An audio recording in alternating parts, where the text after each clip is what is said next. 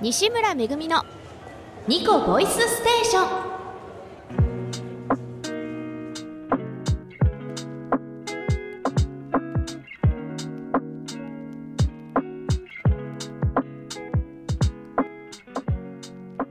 改めましてこんばんは。パーソナリティの西村めぐみです。ニコボイスステーションは固定観念にとらわれず自由に時に不自由を感じながらも生き生きと自分の人生を生きる。そんな大人たちの声から人生哲学を探求していく番組です。この番組はお一人の方を2週に分けて掘り下げご紹介していきます。今回のゲストは前回に引き続き舞台俳優花友演じ屋北沢紗恵子さんです。北沢紗恵子さんは2018年7月に花友演じ屋という野号を掲げ独立をしたフリーランスの舞台俳優です。新国立劇場演劇研究所第5期生として演劇をとことん学び研修中も多くの舞台に出演されていた紗子さん。現在も舞台を中心に活動されその他ナレーションや歌の活動バルーンアートパフォーマンスなども行っています。前回ご紹介した仕事である舞台に生きることにどこまでもストイックででもそんな舞台に恋する一人の女性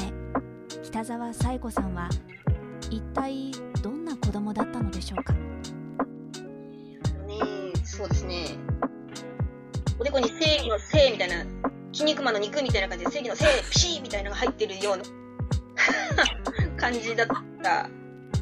だから、その、その当時はもう白か黒みたいな。だから、よく、いや先生それは違うと思うと、職員室にも乗り込んでいた。それは違うと思う。っていうこととか、よく抗議しに行ってた。そういうやつだった。変わってたかなって感じた時とかあります？あ感じた時というか、変えたいなと、多分徐々に思ってい。それってすごくこう、うんと、まあ、腹が立つ、怒りの感情に近いですよね。それって居心地良くなくて、うんだし、その私が正論を言えば言うほど、まま言ってることは正論だからね。だから周りは反論できないぐらいに私が論破したとして、そこ、それによっていいことが生まれる場合ももちろんあるんだけど、なんかそれってそんなに必要なのかなという、だそれこそそのグレーというものがあることを知り始めたときに、それをこう、どうしてじゃあ私はそこにそんなにこだわって腹が立つんだろうって思って考え始めて、それは私が大事にしていることだったから。でもそれを私が大事にしていることは、他の人も大事にしているとは限らないんだなっていうことを知り、知って、するとあんまり腹も立たなくなってきて、そう、だからなんか穏やかに、どうやったらもうちょっと穏やかに過ごせるかなっていう、すごい短期だった。そうそう。短期だったか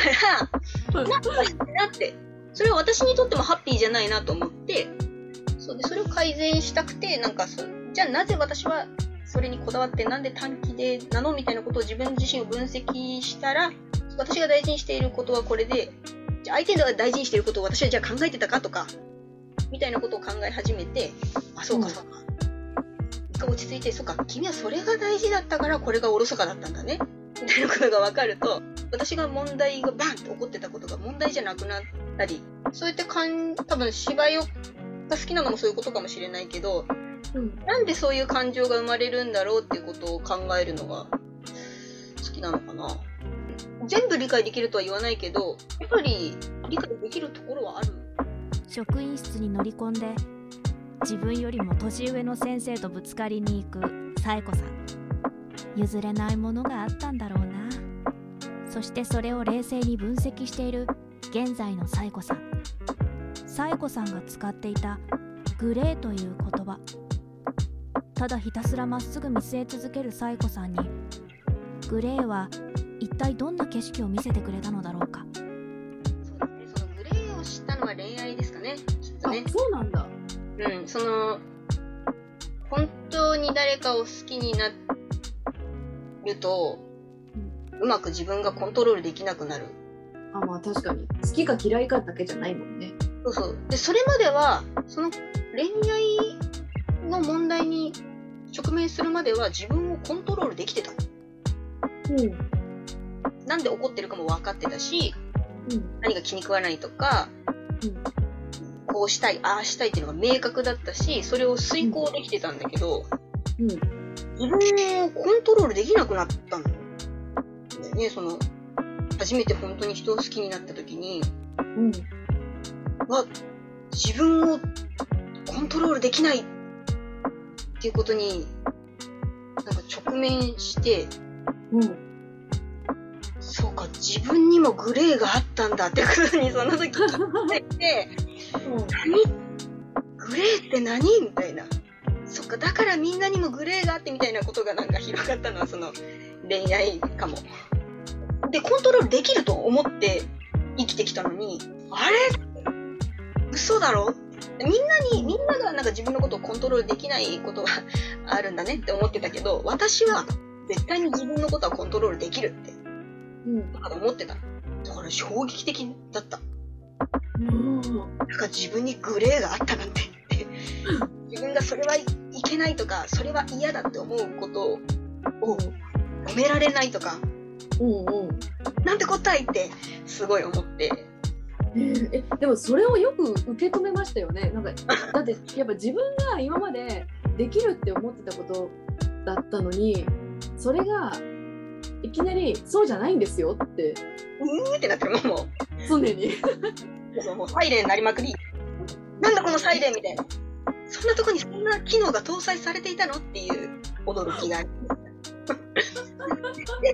よくそれをなんか受け入れたなって、分析したんでしょうね、また、その、それはじゃあどういうこと？みんなにもあるの？とか。じゃあ本当にそれをコントロールできないの？じゃあなんでコントロールできなくて、じゃあその期間どうしたらいいの？どうしたいの、うん。みたいなことを分析していく中で、うん、グレーはあるっていう。その結論に至ったという。衝撃の発見はサイコさんの人間観察をさらに深めてくれたのかもしれない。語られる言葉はどこか自分自身を俯瞰しているようでいてでも当の本人の興味の矢印や体験している瞬間はまるで子供のように無邪気。なぜ？どうして？面白そう。どうやってやっているの？やってみたい。その不思議を探し続ける無邪気な探求心は舞台俳優北沢サイコの魅力の一つなのかもしれない。そしてサイコさんのすごいところはそれら不思議を不思議で終わらせず美味しくいただいてしまうのだ。新しいスキルというご飯を食べて舞台俳優北沢サイコはどんどん豊かになっていく。そんな食いしん坊なサイコさんはこれからどんな役や物語に出会っていきたいのだろう。やっぱりなんか、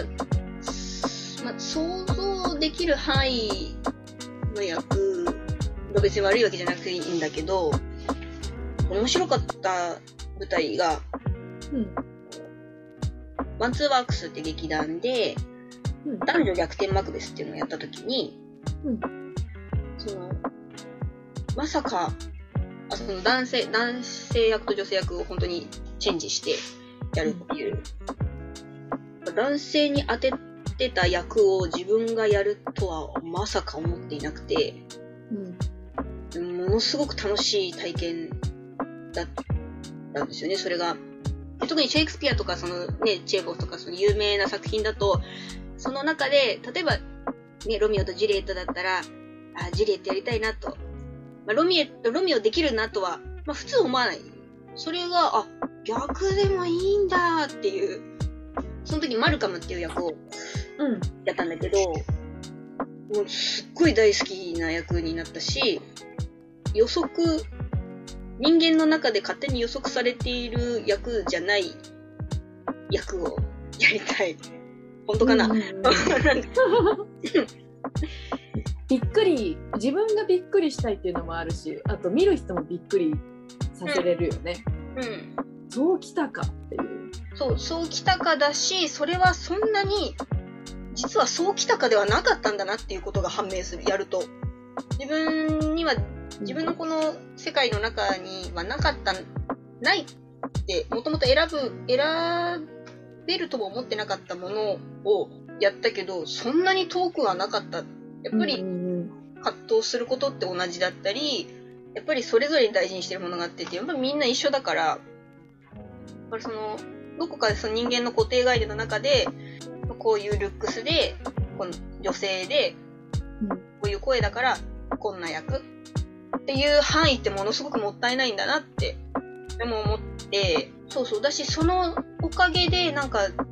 全然違うものが見えたりもするから、決してなんか突拍子もないことばっかりをしたいわけじゃなくて、突拍子もないと思っていたことは、決して突拍子もないことではなかったんだなっていう可能性があるということを、まあ、その時経験して、だから本当にいろんいろんな役をやってみたいなと。サエコさんはいつだって挑戦的で新しい出会いを渇望している。サエコさんが強くたくましく見えるのは、サエコさん自身の一つの才能なのかもしれない。でも、サエコさんの後ろには、北沢サエコを作ってきたたくさんの人たちの言葉がある。そして、サエコさん自身がそのたくさんの人たちや言葉を本当に大切にして生きている私はサイコさんを器用な人間だなんて思わないサイコさんはこれからもたくさん戦ってぶつかってそれでも笑って舞台を愛し続けるんだろう。そんな気がしてならないのだ。だってサイコさんの声は強くしなやかで優しく響く。ニコボイスステーションお楽しみいただけましたか？舞台俳優花友エンジ屋北沢紗恵子さん。紗恵子さんは現在11月4日木曜日から6日日曜日にかけて調布市仙川劇場で一般社団法人グランツプロデュース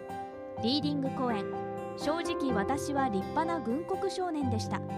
青い空と M 少年こちらの公演を控えています Twitter アメブロインスタグラム、フェイスブックで活動詳細は更新されています。